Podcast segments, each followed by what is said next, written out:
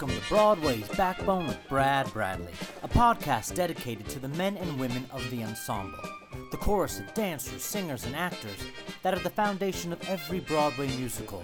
These often unsung gypsies are the hardest working people on the boards and are, well, Broadway's backbone.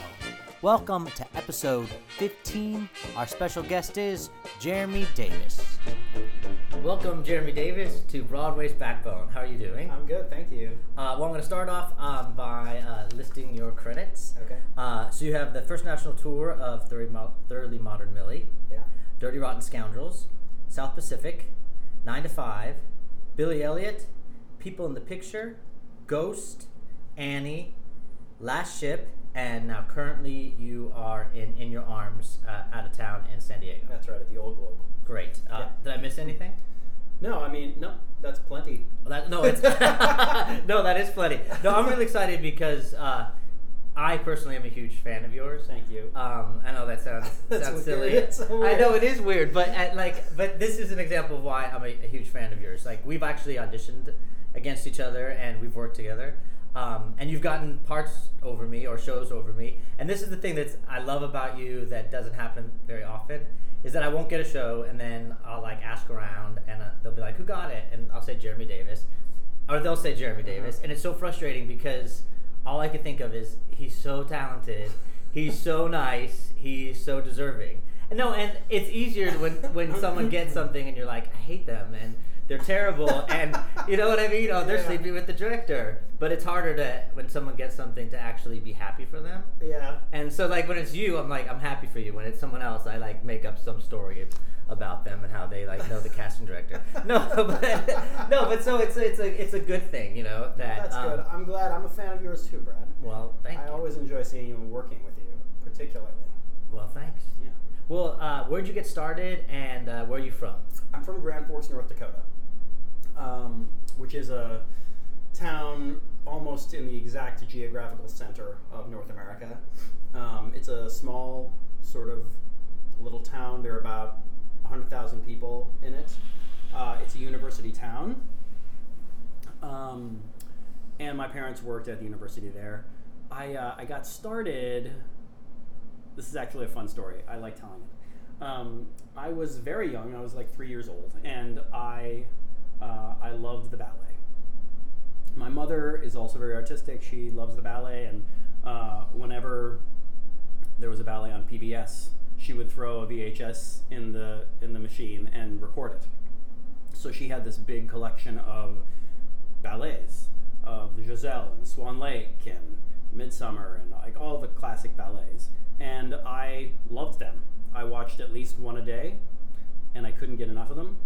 And I don't remember this part, but my mom uh, tells me that one day she walked into the living room and found me jumping around and she said, What are you doing? And I said, Mommy, I'm Baryshnikov and uh, and so she she said, "Well, do you would you like to go to ballet class and learn how to do it?" And I said, "Yes." So she enrolled me in Nancy Paisley's ballet school at three years old, and I was the only boy, obviously. uh, and it was like you know, it was a Dolly Dinkle school. You you do it's daycare slash ballet training a little bit. Um, and when I got older, I started uh, studying at a, a sort of semi-professional company called the North Dakota Ballet Company, and um, I mean, I was never super serious about it, but I always went once or twice a week, and uh, that was just my thing. When I got into high school, I started making friends with the kids in choir and the theater kids, and started getting involved in musical theater. And then I saw Singing in the Rain, which was like the the Mm. the fork in the road because once I saw that and I saw like this new way of of moving and you could communicate story with this kind of movement and I was just I really loved it and from that point on I didn't really care about Baryshnikov anymore it was all Gene Kelly all the time as far as I was concerned well, no, those. I mean, but those are two great role models. yeah so that's how that's sort of how it all started for me So how was it being the only boy often in dance class? Um, you know, I started so young that I don't really remember it ever being a thing. Um, I mean, I remember what I remember is when I when I started growing up and becoming aware of girls Mm. in in a way that wasn't that was less innocent. Uh, that I remember. I remember being there and, and thinking that seeing these girls in a new light and and it, I remember that being weird and starting to try to understand that kind of thing. But I never I, ne- I never felt any negativity actually. Um, I never felt uh, no one ever made fun of me. Um, again, I think because I started so young. Right. I, I started so young, and I started making friends when when I was already it was a part of what I did, and I think we were all just so young that we didn't know that that was something they could make fun of me about. I do remember once going into junior high when you know I was meeting a lot of new kids, new people from other school districts and things like that. And one of the first days at my new junior high, I was there with a bunch of people, some that I'd known from elementary school and some from that were new to me, and they were talking about going doing something after school, and I said, "No, I can't. I have ballet." And one of the new guys said, "You take ballet." And I remember, like looking back on it, I remember his attitude and his tone, and he was trying to make fun of me. But I still didn't really know that it was something to be made fun of about, and and I I just said yeah, without even thinking. I, I had no idea what was really going on in his mind at, at that time. I was just sort of answering his question. But looking back on it, I think I think because I was not embarrassed by it and why I had no reason to be, Right. I answered it and I said yeah, and he just went, oh okay, and he just let it. he, he realized that it wasn't something Right. What's to make fun of someone about. Yeah. So uh, yeah, so that's sort of been what it's. That was the beginning of it for me. Did That's you go to college and continue? Uh, I went to college at the University of Michigan. I have a BFA in musical theater performance. Oh, all right. So uh, my the, near the end of high school, I started thinking, I want to go pro, um, and uh, and I thought, how can I do this? And I knew uh, that I really wanted to go to college, and part of that was my own thing, but it was also that I knew it was the only way I could get my dad to get on board with me. Um, so I started looking around. I applied to a bunch of different places. I auditioned at Michigan, at Webster, and um, I got in. And I, uh, I, I ended up loving my four years there.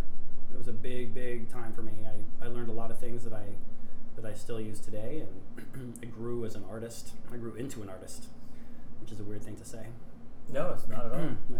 So it was a full musical theater program. Was there an emphasis on dance, or that's just No, it's just a musical theater program. In fact, um, the dance dance wasn't really a big part of their program until maybe my sophomore year or junior year when uh, they got a new dance professor come in. Her name is Linda Goodrich, and she's still there actually. And she's um, she's the te- the teacher that I look to as as my mentor, like someone who who changed the way I thought about things and changed the way I thought about communicating story. Um, because she's much more than a dance teacher. She's uh, she directs a lot of their shows now, and she's she's great. She's great. Because one of my favorite things about you as a performer, especially as a dancer, is that you are masculine and graceful at the same time. Thank you. And that's that you don't get that combination very rare. Um, that's a rare combination because Mhm. so often people look as graceful as um, as feminine, Mhm. and that's what I love about the way you perform. And I don't know if it's a if that came naturally to you or I don't know what that is. I I recognize that in myself, uh, and I actually recognize it as as something that has helped my career. I think I get a lot of my jobs because I have a, a masculine way of looking graceful. right. Um, and I think I've thought about it. I don't know. I don't know. Uh, it's not something I've consciously tried to do, but I wonder if maybe the fact that I started so young, that that movement sort of became a language of communication for me, and it, it uh, I didn't. I didn't really use the mirror very much, I guess. Now that I think about it, I never really looked at myself in the mirror to like get a line right or or do anything like that. And so I wonder if if that's part of it. I don't know. Right. Well, it's a, I mean, it's a great. I mean, it is a great quality, and it's so it's and it's a joy. And it's a joy to watch. Thank um, you. So, what brought you to New York and getting your equity card and the beginning of that? Uh, I got my card in '98, 1998, at Pittsburgh Civic Light Opera. I was my that was the summer after my junior year of college, and a bunch of people were going to Pittsburgh to audition for it. It was a summer stock job that a lot of people wanted to get at that time, and and I did too. So I went and auditioned, and uh, and I got it, and that's how I got my card. Um, and uh, and after I graduated, uh, I came right to New York. I uh, and started auditioning that's that's how it all happened. Uh, and so your first big credit was the first national of Of Millie, of Millie. that was my first big. That was my first national tour. That was the first time I'd made any serious kind of money. Um, and yeah, yeah. And did you like touring? I mean, I do. I, I still like touring. Uh, I like traveling. I like s- different cities. I love hotel life. Um, uh, you know, it's tour is great. Um, yeah, I, I like tour. I it's fine. I find it's much more fun when you're single. Uh, I've toured when I was dating someone and when I was single before, and now my wife. Now that I'm married, she's toured. Now, you know, now that we've been married, without me, and that's not so fun. It's uh, it's always you're always trying to find the next time you can see each other. Um, but when I was single on tour, that was the best. Oh, absolutely. Oof, you're free and easy, and you feel like you're on vacation all the time. Nice. Well, now that we're on the subject, being married and in this business is can be very difficult because I know you and your wife you're in San Diego now, or she goes to Sacramento. It's a huge part of dealing with ha- negotiating, and now I guess you have Skype and stuff like that. But Yeah. that is it a pro or con to have someone else in the business? Well, I would say it's a pro because I love my wife dearly, and I can't imagine my life without her. Right. Um, so, so definitely it's No. I mean in the business like that because she at least understands Right. what you're doing. Yeah. Yeah, I mean, it is a struggle when you have to be away from each other for Yeah. a while, uh, and we've dealt with that kind of thing. And uh, it's it's not the best thing. It's not my favorite thing in the world. Yeah, it's but hard. it's but it's worth it to to have to have that person in my life. Oh, absolutely. And uh, and we've actually been very lucky this year in that we've spent most of the year together. Even when one of us has been out of town, we're able to be together. Like I've been here for almost two and a half months, I guess, and she spent a good month of that with me. And uh, now she's out; she's working in D.C. And then when I'm done on Monday, I'll go. Basically, I'm just going to live in D.C. with her unless I have to come back to New York for anything. oh, that's great. so Oh. we've been lucky this year in in that aspect. Yeah, because I think that's something that people not in show business don't realize that when sometimes they're like, wait, you have to be six months away from your husband or something, and it's just like, yeah. I guess that is different. Now, I mean, since I don't, I don't have anything to compare it to, but yeah, that seems. I guess they would think that's a, a strange thing. Oh, absolutely, absolutely. Or some. I have one friend that says that that's why his marriage uh, is maintained so well because he's like, I tour a lot. Uh, but I don't think that that's good. 'cause I love you and your wife, so but they've been together for like 25 years. Yeah. Um, so I think one of the another thing that's besides your onstage talent is you're really easy to get along with, um, and sometimes I think backstage drama and dressing rooms and things like that are a huge part of this business that um, people think is fun and is exciting because it's drama filled, but also it's people you work with every day. And, and I know your Broadway debut uh, was Dirty Rotten Scoundrels. Yes. So there's a lot of heavy hitters, a lot of egos, and you were a swing. How do you negotiate just your demeanor of having to deal with all of that in that type of position? Well, I I have to say that in that show in particular, they they were a bunch of big personalities, but there wasn't a huge amount of drama backstage. I felt. I mean, I guess there was a little bit, but um, but I felt that it was. Maybe it's just that I sort of took myself out of it a little bit. Exactly. Yeah. Um, and uh, I, I just, I, I guess I, I don't know, I don't know, I guess I don't know how to answer that. I, Yeah. Well, no, because I think you just your demeanor is so. I feel like you could get along with, you mean, uh, Baryshnikov and a used car salesman, like, which is a great quality of this business. Because I think that that being good to work with is just as important as being Yeah. talented. yeah. And what was your experience of being a swing? Um, I kind of like swinging. Um, it's uh, it's not easy, but there's I like the aspect of being able to see the show a lot. Um, I like being in it, but also being outside of it, and um, and I like I like performing different parts of it. I like seeing the show in different perspectives. Um, so especially with Scoundrels, for that show in particular, I I loved doing it. I loved that my job was to go to work every night and watch this amazing show that I, I still think is a brilliant piece of artwork. And with these amazing people in it.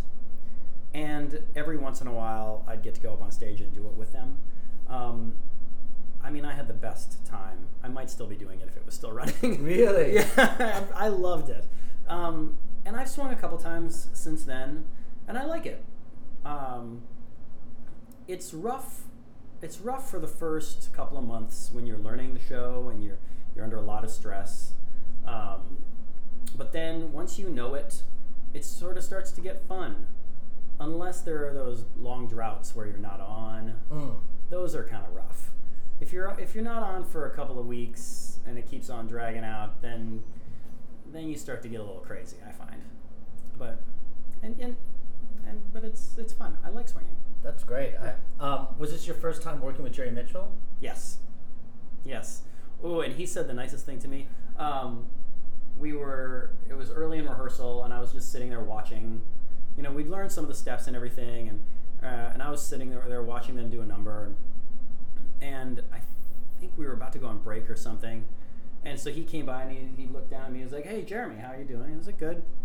Uh, and uh, he said, uh, "I remember something, something, something or other at this audition that you did for me." I was like, "Oh, yeah." He's like, "Yeah, you're good," and walked away. and then the stage manager was like, "All right, everybody, ten minutes," and I went into the bathroom and hyperventilated, and I just felt very excited um, because I didn't know. I mean, I'm I'm swinging, I'm swinging the show. I'm this young kid. I don't know Yeah. if he knows who I am, if he knows my name or whatever, you know. And how did you feel making your Broadway debut the first time you went exhilarated. I was exhilarated, Brad. It was just crazy. I I went on and and I remember getting getting to the curtain call and and I I went out there and I looked out at this audience, this Broadway audience, and I saw them all and I was sort of teleported back in in my life to time when I was younger in my bedroom, and I was sort of fantasizing about being on Broadway. I was having a daydream about it, and that daydream was was me standing on a stage, staring out, and seeing a Broadway audience during curtain call. And then I came back to the present and realized that I had that a, a childhood dream had just come true for me, and it was and I cried. I mean, I cried. It was so beautiful, and I felt so fulfilled and blessed. Um, it was a beautiful, glorious experience.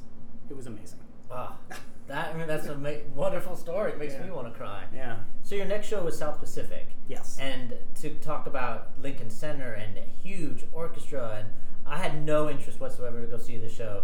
And I, I waited until the end, and people were like, "You have to go, Brad." And I kicked myself for not seeing it. Yeah. How was that experience? Just to be part of something that's reimagined yet so classic. I had the same kind of experience actually. Um, I auditioned for it because obviously I want the job. I want the Lincoln Center job, and uh, and I got it. And I remember I got it, and I thought I had done South Pacific at a regional theater, and it was crappy production, and uh, I did not have a good time, and I just thought the show was crappy. And so I got the job, and I thought, well, this is great. I'm working at Lincoln Center. It's, it's an awesome Broadway show. I'm get get to work with Bart Sher and Christopher Gattelli, and I'm very excited about that. But eh, South Pacific is a crap show. I'm, I'm, I've done it before, whatever. And once we started rehearsal, I saw how wrong that that was. I saw that the show is a brilliant piece, and that really the thing I'd done before was just mismanagement of of this beautiful piece. Mhm. And um, it was beautiful. Uh, Bart is is the real deal. He is so uh, transparent about what he is thinking and where where he's feeling the show is going. He is very interested in the the work being being communicated truthfully. He is uh, he's interested in what the what the piece meant at the time that it was written Mhm. to that to that population, and he's also interested about what it means now to this population, and how those two things connect.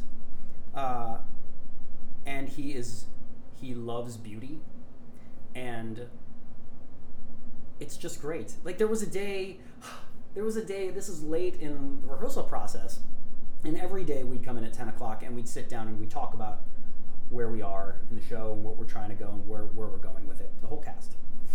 And this time he came in and he was like, So, okay, I was thinking last night, and I think that we've been going down sort of a, a wrong path a little bit. We've been playing the romance of this story, and I think that we have to bring back the actual physical action of what's happening in the story, meaning the military objective. Because in the show, for anybody who doesn't know it, there's this. The show is mainly about this romance between these two people, but it happens in the middle of World War, World War II, and uh, it centers around this military operation that a marine a marine has an idea to go and uh, camp on an island where he can um, where he can intercept communications, radio communications from the enemy, and relay them back. And that ends up that is what Bart was talking about. He was like, we have to center, we have to instead of centering this around the romance, we have to center it around the military operation. Mm. Why people are going there, why why all this stuff is happening, and that it, that's usually the backdrop to the romance. But because he came in and said, like maybe three or four weeks into rehearsal process, said we have to start concentrating on this. We have to make the military operation the focus and let that birth the romance. Let the romance come from that. And uh, and that's I bel I'm absolutely certain that that's one of the reasons the show was so successful because we were looking at it that way. Well, just the like acting point of view, the stakes were were higher. Yeah. And that's I mean that's Yeah. that's brilliant. I mean, and it came across on stage. Yeah.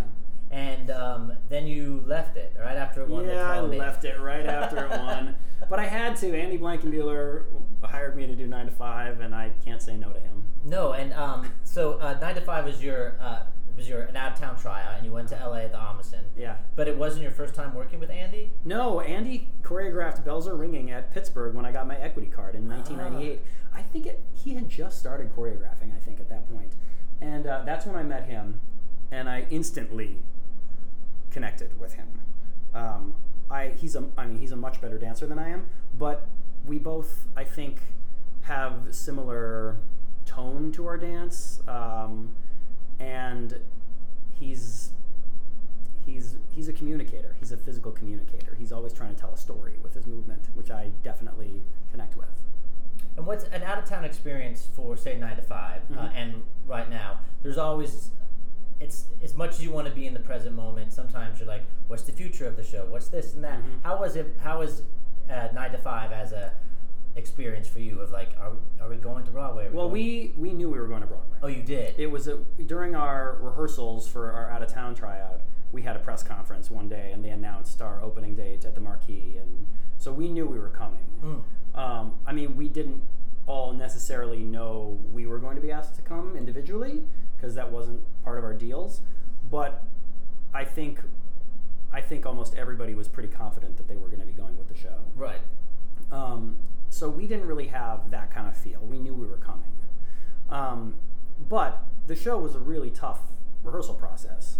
Um, there was a lot of stuff going on. The dancing was very, there was a lot of dancing, and it was tough. Um, it was the most physical show I think I've ever done. And, uh, and we were we were trying to create something from nothing. Mm. So we would spend all day, seven hours on one number, and work on it, and work on it, and work on it, and and then by the end of the day, we'd sort of run through it a few times, and then the next, excuse me, the next morning, we'd come in and we'd do the same thing again with the same number. We'd just throw out a lot of the stuff we did the day Mm. before and try something new, and that kind of thing happened. That continued to happen up through tech and through previews and everything in Los Angeles. Um, so that was that was the hard part of that show. It was uh, it was just a big job. It was a lot of work. But your your style when it comes to Andy's choreography, there is something about the two of you that that just mesh. I mean, you look so good doing his stuff. I saw that show in previews, and I saw it with one of my best friends, and we loved it. Yeah. And that was where afterwards he was like, "Oh my God, did you like Megan Hilty? Did you like this?" I was like, "Did you see that ball dancer?" like that's all I could talk about. He was like, "Really?" I was like, "He was amazing." Like that. I watched you that the whole show, and I, mean. I had no idea that that show was not going to be a success. Yeah. I think everyone has uh, bombs or flops that they're proud of. I mean, Mhm. how is it you invest so much time and energy into something that's like a baby, and Mhm. then the press or critics say it's not good? How is dealing with being a bomb? Um, you just keep doing it. You know, uh, that show taught me something uh, about reviews and critics and and the theater community. Um, you know, while we were previewing, the the show was this sort of like silly little romp that uh, that had you know lowbrow humor and it just wanted you to come in and, and laugh at silly stuff for a couple hours and maybe forget that your life is as hard as it is for for a second. And while we were in previews, that happened. You know, audiences were res- were very responsive and they laughed and they they they went with the low the lowness of it and and loved it. And we had standing ovations and it was great. And then th- we opened and the reviews came out and they told everybody that they weren't supposed to like us and that it was stupid. And that first show, that first show after those reviews came out, was vastly different. Now these people had been told that, that this wasn't a good show, and they they went with it. Um, so so that's tough. Eh, to, to go from from knowing that you're entertaining these people to to to not being able to entertain them because of something they've heard. That was kind that was rough.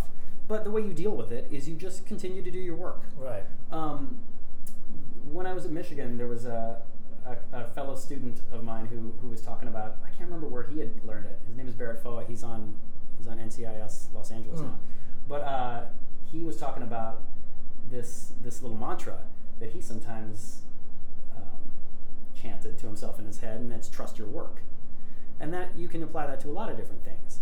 Uh, by the time we get up on a stage in front of an audience, we've had a ton of rehearsal. We've had all this time to do work to, to get our piece up.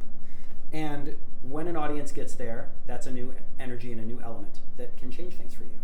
Or when a review comes out and it's bad and the audience suddenly changes on you, that's something that can change how you how you work. But if you just keep remembering, trust your work, trust what you've done before, then it's a little bit easier to stay connected to what's happening in that moment on stage.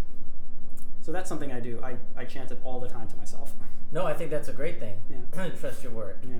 No, that's good.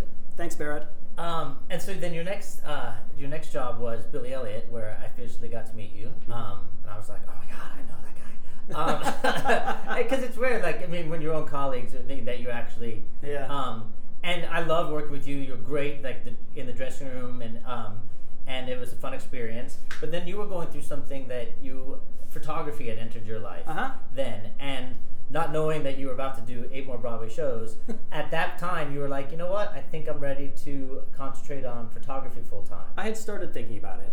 Um, there was another cast member in Billy whose name is Laura Marie Duncan, who I'd worked with a couple times. I did South Pacific with her, and I did Scoundrels on the Road with her, Mhm. or I did it in New York as well. But um, she's a full time photographer now. And uh, she's sort of how I got involved in photography. When I was on the road with her, I started thinking I wanted I wanted to take better pictures, and so I spoke with her, and she helped me figure out what camera to get and do all this kind of stuff. And um, and so I had started to bud.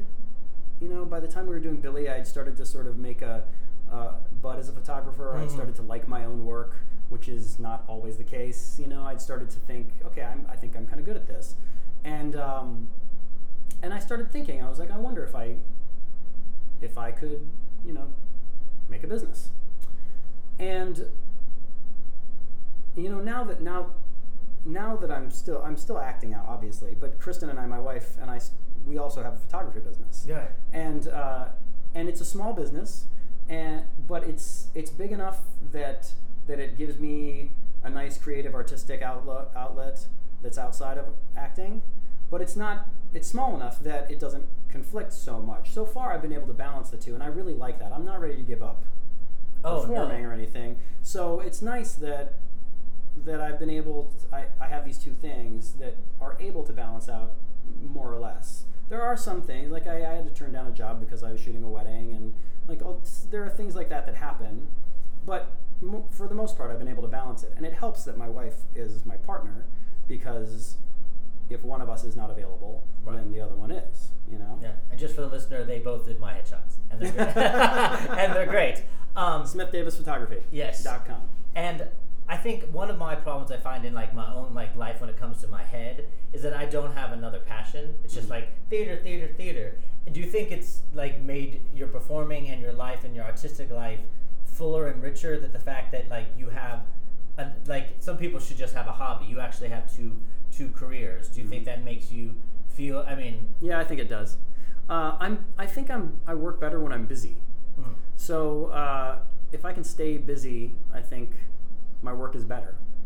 Also, just practically, photography is a visual art, and so it has sort of made it's made me a little bit more visual as an actor as well. I think I I I'm still very internal. I've always worked inside to out and and been very internal as an actor, but um, but my photography has sort of helped me come out of my shell a little bit and be a little more external, a little more visual. I like that. And you, did you meet your wife in South Pacific? Yeah, on tour. Oh, on Uh, after Nine to Five closed, uh, I got the opportunity to go on tour with South Pacific, and she was out on that, and that's how I met her. Ah, Yeah. and she's lovely. She is lovely. And I mean, so speaking of your wife and you're married, as uh, a straight man in musical theater, um, you have to be surrounded by a lot of gay men, and it's and it's. I know that's an odd question, but Mhm. um, you are a minority in musical theater. And how is that being a, a, a minority, or it doesn't probably doesn't bother you whatsoever? I don't know. I, I don't know if I'm super conscious of it. Um, I don't know any other situation. Right. You know, I, I've never worked in any other industry where there aren't as many gay men. Right. But um, but I like gay men. yeah. I think you guys are fun. um, uh, yeah, I, I don't really know. It's and I also am really interested in in cultures and social behaviors that aren't that I'm not familiar with. Right. You know, I like I like to learn about the way different people behave with each other and the different cultures that they come from or that they identify with, and uh, and it's kind of fun to be a part of uh, like a dre- in a dressing room where you have a bunch of different people. It's it's nice to have a couple different perspectives on things. No, absolutely. I remember though in the Billy Elliot dressing room, uh, we laughed at like there's so many straight people in here. What is wrong with this dressing Yeah. room? Um, so from Billy Elliot, we worked back to back. We went um, from Billy Elliot to People in the Picture. People in the picture. And I was really happy in Billy Elliot, and you uh, you were ready to move on. Yeah. And then we got to Billy Elliot, and I mean we got to People in the Picture, where I was the swing over there. Yeah. It was my first time ever swinging, and I was kind of miserable. Yeah. But uh, and I only had four four people to cover. Yeah. Um, but that was a. I mean, my favorite part of that honestly was getting to watch you dance every night. The opening number of Act Two. Um, you That's one of my favorite things I've ever done. Andy choreographed this thumb. It's something. Um, we were here for you. Uh, this ballet of- in the ghetto in Poland during the war. Yeah. It was. I mean, it was stunning. There was some stunning stuff in that show.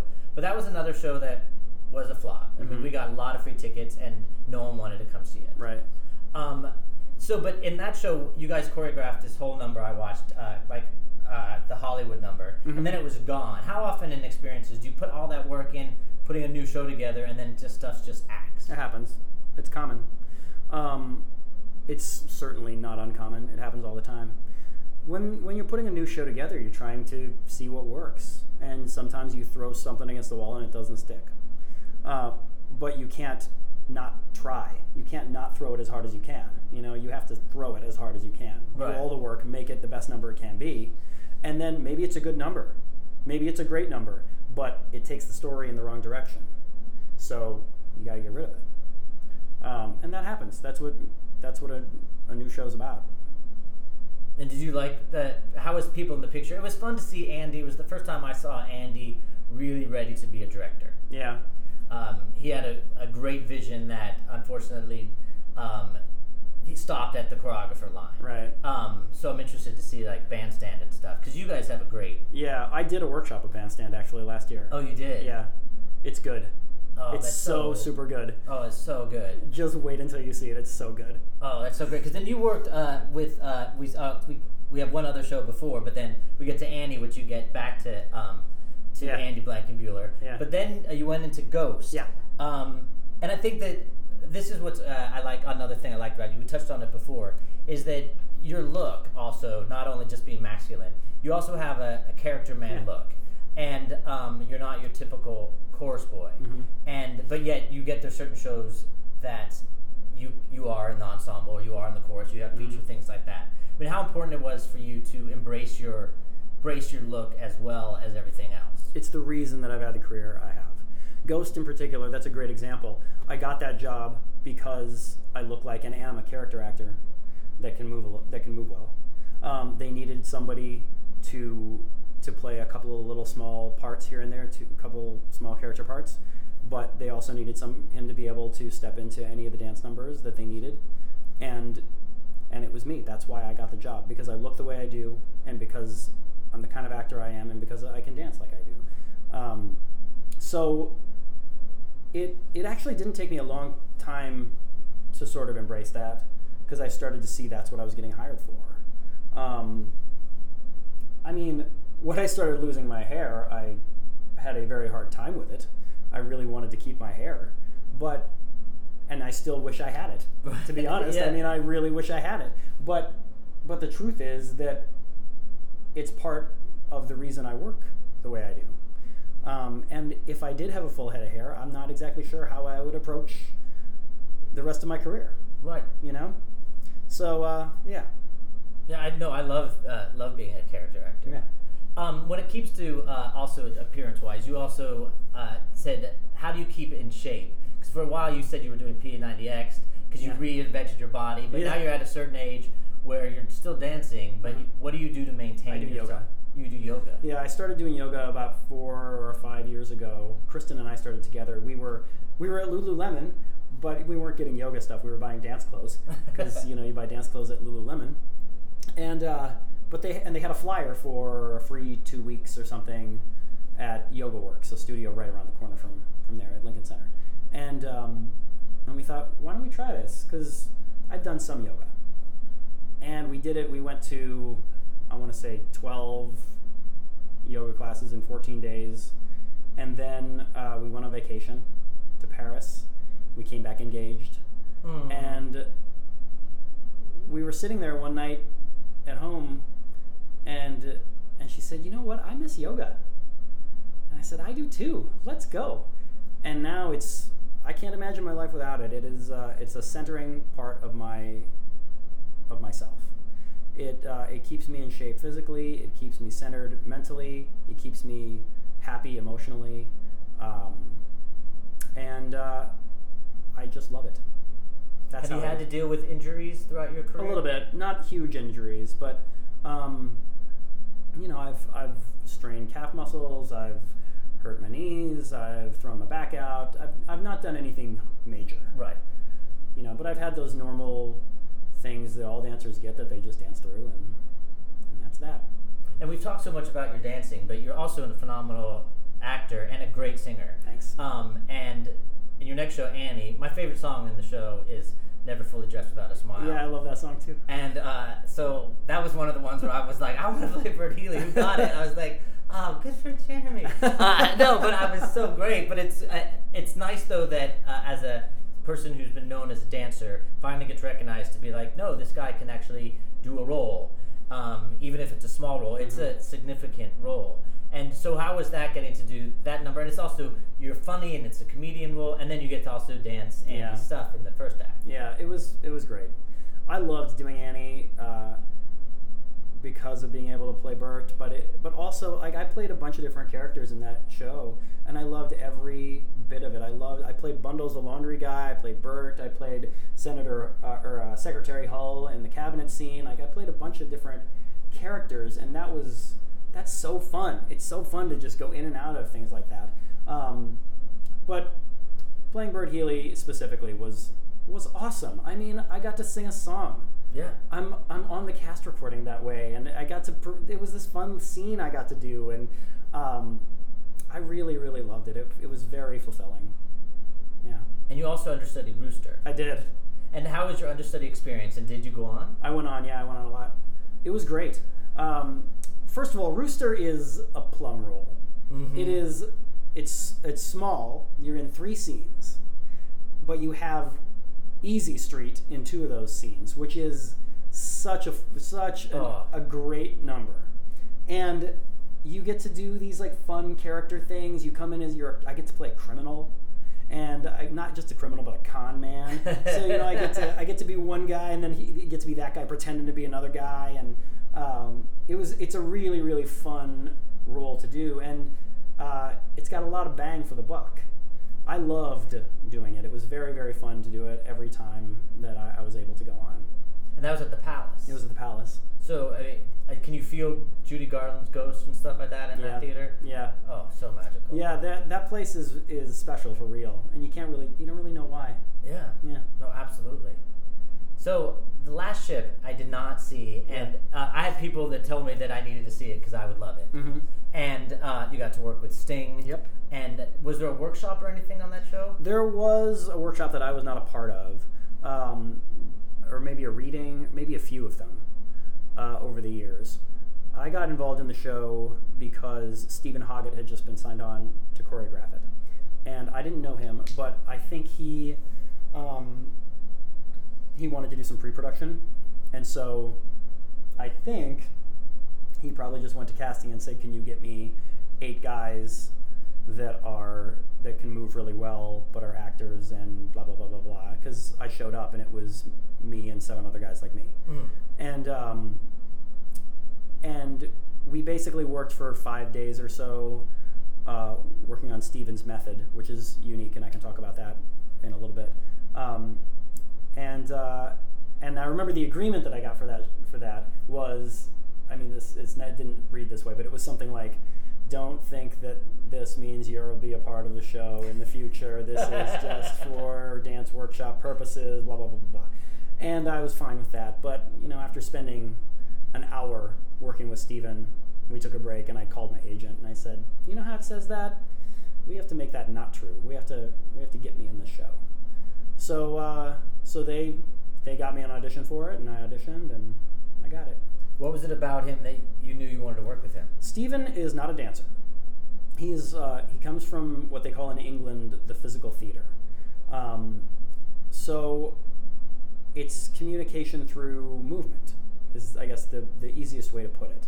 But there's no there's no dance per se. There's no he's not worried about what the line looks like or how high you can jump or how many turns you can do. He's he cares about telling a story through movement. So the way we would work, and he's very collaborative, and um, all all the way he creates work is he'll have these tasks that he sets you to do, and then you do them. And this guy over here is doing maybe the same task or a different task, and then he'll meld them together somehow, and uh, and that's how it works. One of the exercises we did was so we were all uh, we, we're four guys, and we're all as far upstage as you can get, and the task is to get all the way downstage, but you can only move forward if someone lifts you forward. And I'm not talking like a big, you Mm. know, above the head lift. I mean just maybe an inch or two above the ground, lifted forward, and we were encouraged to be, use teamwork. So one guy on either side, and they just like lift one, lift the middle guy up forward, and then he'd turn around and lift somebody back, and you do that for a while, and he plays music with it, and then he starts playing the music from the show, and he says, "Now get something that's repeatable," and then he'll uh, he'll put up a prop into it, like he'll give us a beer bottle and say, "This is the last." beer bottle and it only has one sip of beer left and you all want that. So you start to create that movement where as you're moving forward and trying to get the beer and uh, and that becomes that becomes part of the story that you're telling. That's how it works. And it's really fulfilling and awesome Wow. yeah And when my mom met you last night, she's like, "I love his passion when he talks about his art." no, so I'm loving it right now. I, I wish the viewers could like see uh, see your face. So a couple months ago, I worked with Fred Applegate. Yeah. And he told me he was like, if I were to ever invest in shows, uh, he's like, I would have invested in Young Frankenstein and Last Ship. Oh, don't trust his advice then. I know. So, uh, what, uh, what, what happened with Last Ship that like it had? I mean, b- besides Sting's name, um, that it just people had had so much excitement, and then it I don't know. Um, because no one I heard said it was bad. no, it was not a bad show. Uh, I don't know. We just couldn't.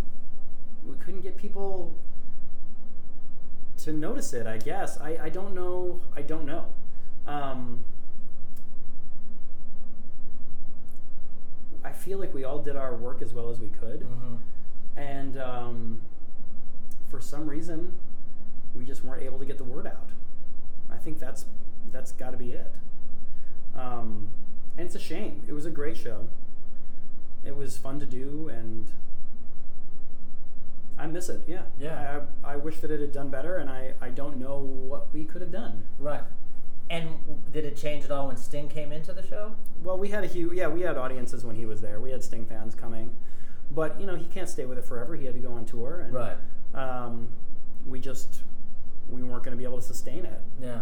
so they had to close us But between Sting and Dolly Parton, you've worked with some major, yeah uh, I mean, yeah songwriters. yeah And that's amazing. And they were there for the rehearsal process Yeah. and everything like that. sting in particular dolly was there all the time um, but she was there sort of uh, she wasn't there she wasn't quite as involved as sting was because what sting had written was based on something very personal to him. It was when he went back home uh, years after his parents had died and got back to his hometown and started I, th- I mean he didn't say this to me but i am pretty sure that he walked around this town which is now a ghost town and started to it started to jog all of his memories from his childhood and everything that he went through in that town and leaving and coming back and uh, and he started writing about that. And that's where the show came from. So it was very personal to him and he was there all the time. He was always backstage even before he was in the show. Um, he's he's he loved it and we all loved him too. He's he's an amazing artist. There's a reason that he has been an international superstar for as long as he has been. It's because he is the real deal. He is super good at what he does That's amazing. um, yeah he's awesome And did you guys do yoga? Someone said you guys had yoga class every day. well Steven Steven did a, a warm-up every day and sometimes there was yoga involved and Sting would come and do that Oh, okay. um, but it wasn't like word on the street was like they have to do an hour and a half yoga every day. No, it was more like an hour. Like we'd get there at ten, and uh, and Steven would run us through his through his warm up, which sometimes contained some yoga in it. Oh, okay. It was there was stretching and there was circuit training. There was all the different all different kinds of things we would do to warm up. Oh no, that's so great. Yeah. So that brings us almost to where we are now. But something I don't have written down is uh, you said you just did a Coen's brother movie. Yeah. Uh, Christopher Gattelli choreographed this piece, and it's coming out in February. It's called Hail Caesar.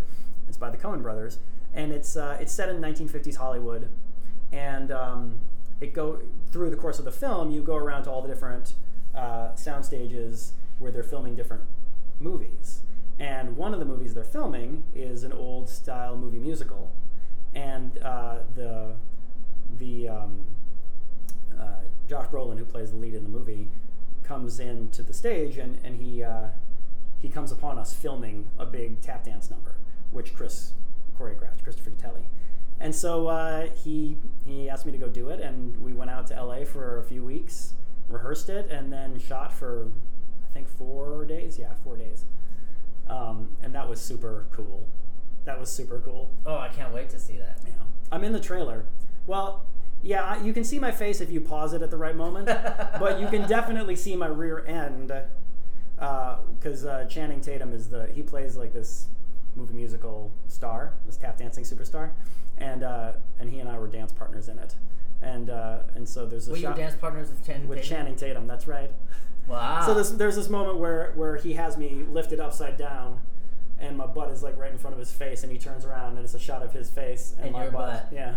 That's that's Yeah. that's frameable. Yeah. Like, look, uh, that's awesome. Look, mom. Uh, well, I mean, have you have you done the Tony Awards before? Yeah, I have, yeah, yeah. I forgot to ask that question. So you've been on. I mean, the being on front of a camera is is old hat. Which Tony Awards were you? What shows did you get? I did do? Dirty Rotten Scoundrels, and I did um, South Pacific, and I did Nine to Five. I think that was the last time I did it. Oh no! And how were those experiences for you? Great. Um, Scoundrels was awesome. That was the first time I'd ever been there. That was super fun, and like just the day is fun because you do it on a Sunday, so you do your matinee, and then you get you get in the costume and you get on a bus and it takes you over to Radio City and you know you do your whole thing there and it was it was just a big whirlwind. Um, but it's special every time too. I loved doing it for South Pacific and um, and when we were there for nine to five, we did an opening number uh, that was uh, a, all a bunch of different shows that had opened that year. Was the opening number? It was Mm. choreographed by Rob Ashford, and what he did was he sort of uh, he highlighted the the beauty of of all of the community coming together. So he had this show do something, and this show do something, and this show do something, and this show do something, and then at the end we all came in together and uh, and sang "Let the Sun Shine In" um, from from Hair because that that was that year that Hair. Oh, nice. Yeah. Yeah. Another uh, big Broadway thing is the Gypsy Robe, Yeah. which you got for last. For last Ship. ship, I got it. How was that? It was super fun. You know, uh, like the Gypsy Robe is like a fun little tradition that is is is silly and dramatic and heartfelt and all the things that we really celebrate as actors. And um, it's fun. Like there's this little ceremony at, on opening night where everybody comes down and they they uh, they congratulate everybody making their Broadway debut, and then they, they award the robe to the person who's done the most chorus shows, uh, chorus contracts on Broadway, and uh, and then there's this fun little quote unquote ritual that you have to do where you run counterclockwise. Uh, or in a circle three times, and everybody touches the robe, and then you have to like wear the robe to each dressing room and bless each dressing room. Um, which the practicality of that is that it just gives a it gives an experienced member of the show a chance to go around to everybody on opening night and say congratulations and break a leg Absolutely. um, which is really cool yeah. yeah And it's something that's like what like this podcast does is it um, what I'm trying to do Yeah. is it celebrates you know the gypsies. Yeah.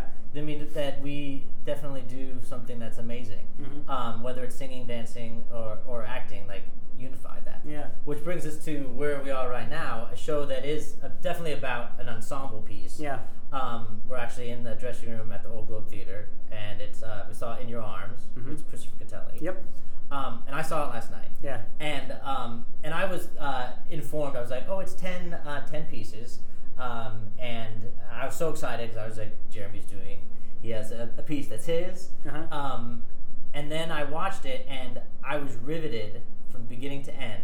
But you hardly danced, yeah there's no dancing really in my piece and uh, I mean, at the end of it, I was like, I want to see Jeremy dance. But then at the same time, I realized I wasn't distracted. I was there the whole time, just from like it was like an acting scene with music. yeah So tell me about that because it must have been a process. Well, first of all, In Your Arms is a dance play. Uh, it's 10 different stories that are uh, written by 10 different playwrights, um, like Alfred Uhry, Anilo Cruz, Lynn Nottage, Carrie Fisher, Rajiv Joseph, Terrence McNally, Douglas Carter Beane. Like, we have a ton. David Henry Hwang. Did I forget? Who did I forget? I don't know. But, like, though that type of caliber, like Tony Award winners, Pulitzer winners, um, awesome playwrights. Um, uh, Chris Durang. Um, so, and then they took those stories that were meant to be told through dance, and Stephen Flaherty wrote music for each story. And the stories range from present day to years ago to, and they go all over the world in all different cultures, and and uh, it's a very diverse group of stories and they're all told through different styles of dance. We have one that takes place in Spain and Argentina, which is flamenco and tango, and um, we have one that ta- takes place uh, in rural Senegal. So there's African dance, and we have one that's tap dance. We have ballet. We have, you know, we have everything. Um, but but mine, the one that I do, is uh, is not. There's it's really just very pedestrian. Uh, we do like we get into dance position for a second and we do a little thing, but it's part of the story. It's that I, I it's that I meet this person and I want to dance with her, so I just dance with her. But but that's all that is. What was the question? Uh, what was your whole experience about? no, because you're you're uh, you're so passionate about like the, the whole show, but your whole piece and not. You said that you had some. You're intimidated by the fact that people are doing Oh, yeah. huge dance numbers, Well- and yours is so simple. I would I would watch. We have some of the best dancers in in New York. Absolutely, in, this the show. world. I in the world, like. in, in this show, and I we would go to rehearsal and I would watch them do these amazing physical feats, turns and jumps and lifts and these amazing things. They're so beautiful, and and my piece is not that. It's very calm and subdued, and there's no dancing in it. And I started to feel a little insecure and wonder if if if it was going to be enough. And um, it was tough, and it was a, a huge trust your work moment for me. Uh, I had to really start to go back to to trusting work and to remember I'm telling this story in the way that it's meant to be told, and uh, and not push. It, uh, I think it it would be super easy to to push and get schmackty and try to try to communicate something emotional yeah. um, but that's not what the piece is, and uh, I think it would ruin it. And so every night when I do it, I really have to have to trust my work. I have to go into into that and and be okay with the fact that it's simple. And trust. It's a huge exercise in trust. Trust that that the simplicity is what's beautiful about it. So hopefully that works. No, every moment was filled, and it's uh, it's really it's really breathtaking. Which is also a tribute to the fact that you are on top of being a brilliant dancer, a brilliant actor. Thanks. Because I, I was watching it and I was just like, this is. I knew I, I went with the journey. Yeah. Well, thanks, Brad. But uh, the truth is, I, I can't take most of that credit. I think, uh, you know, Rajiv Joseph wrote it, and he wrote this this amazingly unique story. But it's so unique, and yet it still speaks to something that's very visceral. I think in human nature, which is the longing for another person, and uh, and then Stephen Flaherty wrote this gloriously beautiful music to it, and Chris has has been this brilliant guide through the whole thing. Uh, and on top of that, Claire Camp, who I play opposite from in the scene, is so present and with it in every single moment that I really don't have to do much. I just ride the machine that they've all built, and uh, I really have to give credit to all of them. You're such a good guy. You take a compliment and then give a compliment. no, that's great. I think that's why you know you bring a lot to the table, and you're. Thanks. I mean, you have a good energy. Um, so thank you so much for this interview. If, It's been my pleasure. Was there are, was there a moment that you like um, wanted to share a, a special story? Oh, well, yeah, something funny happened to me today in the show. Oh, There's a moment where uh, you might remember I set up this picnic because I'm hoping to meet someone, and uh, I set up this picnic and I put out a big old like two pound bag of Reese's Pieces, and it's the very last thing I set up in the picnic, and I always give it like a nice little shake before I put it down, and today I gave it a shake and the bag burst all over the stage Oh my all over two pounds worth of Reese's Pieces just everywhere. And uh, and I sat there and I looked at it and I thought, okay, huh. So then I just went about my business and I, I ended up like I ended up sort of cutting a bunch of little business that I do. So I because I had to go pick it all up. I had to get it all Yeah. cleaned up. They had to come and dance in the next number, you know? Like a whole da- a whole stage full of dancers was about to be dancing all over these Reese's Pieces. So I had to clean them up. I, sh- I shoved some of them into the pit, but Oh, that's hysterical. you know. Uh, I mean, and you had like, I mean, Mary Poppins was in the audience today. Yes, and Mary Poppins was in the audience. Eliza Doolittle, Julie Andrews came in today. She and Chris have worked together before, and they're going to do, I think, My Fair Lady in Australia pretty soon. So she came to see the show, and she came on afterwards to, to meet us all and took pictures with us. Oh, that is so fascinating. She is amazing. Yeah, I that mean, was the, crazy. The people that we get to meet within this world, and especially when you're sharing the stage with people that I mean, at once you idolize, like Don McKechnie Yeah, is in this show. Donna McKechnie and George Chakiris. I mean, these. He uh, Donna McKechnie won the Tony for playing Cassie in Chorus Line. George won the Oscar for playing Bernardo in West Side Story, the movie. And these people are these like dance icons, and every every single person in this show geeked out royally when when we met them for the first time. Oh. And we're all so inspired by them, and it, it's uh, it's awesome to have them in this building with us and to be to be working with them. yeah. Well, I geek out when I hang out with you. So Stop it. so if we could end this with one uh, with one song that uh, from your whole career, Yeah. uh, uh, what would it be? Well, I'm tempted to say you're never fully dressed without a smile, Why not? It's you. but I have to say that if I'm being honest with myself, it has to be cheesy and go with my Broadway debut and Nothing is Too Wonderful to Be True from Dirty Rotten Scoundrels, which uh, which Sherie Rene Scott and uh, and Norbert Done. Butz sang. All right. Well, thank you very much. Look at the way the moon behaves. Look at the way she paints a silver ribbon on the waves. One thing I've learned and I'll share with you. Too wonderful to be true. Each moment opens like a flower. The age of miracles comes every hour.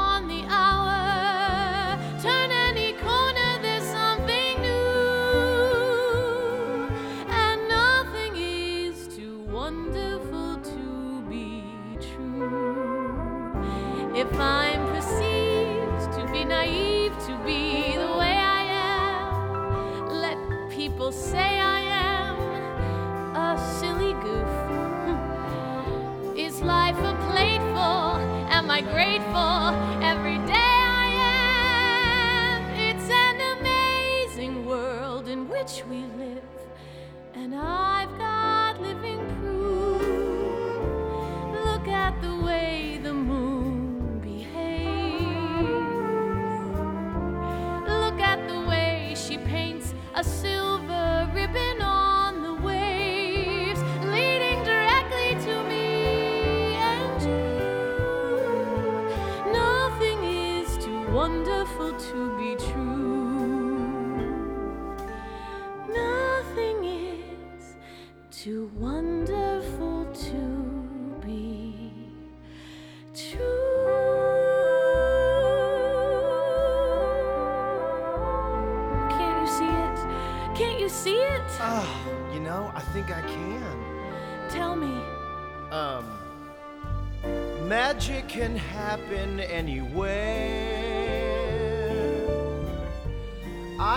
This guy at camp who ate his t shirt on a dare. My hotel gives away free shampoo.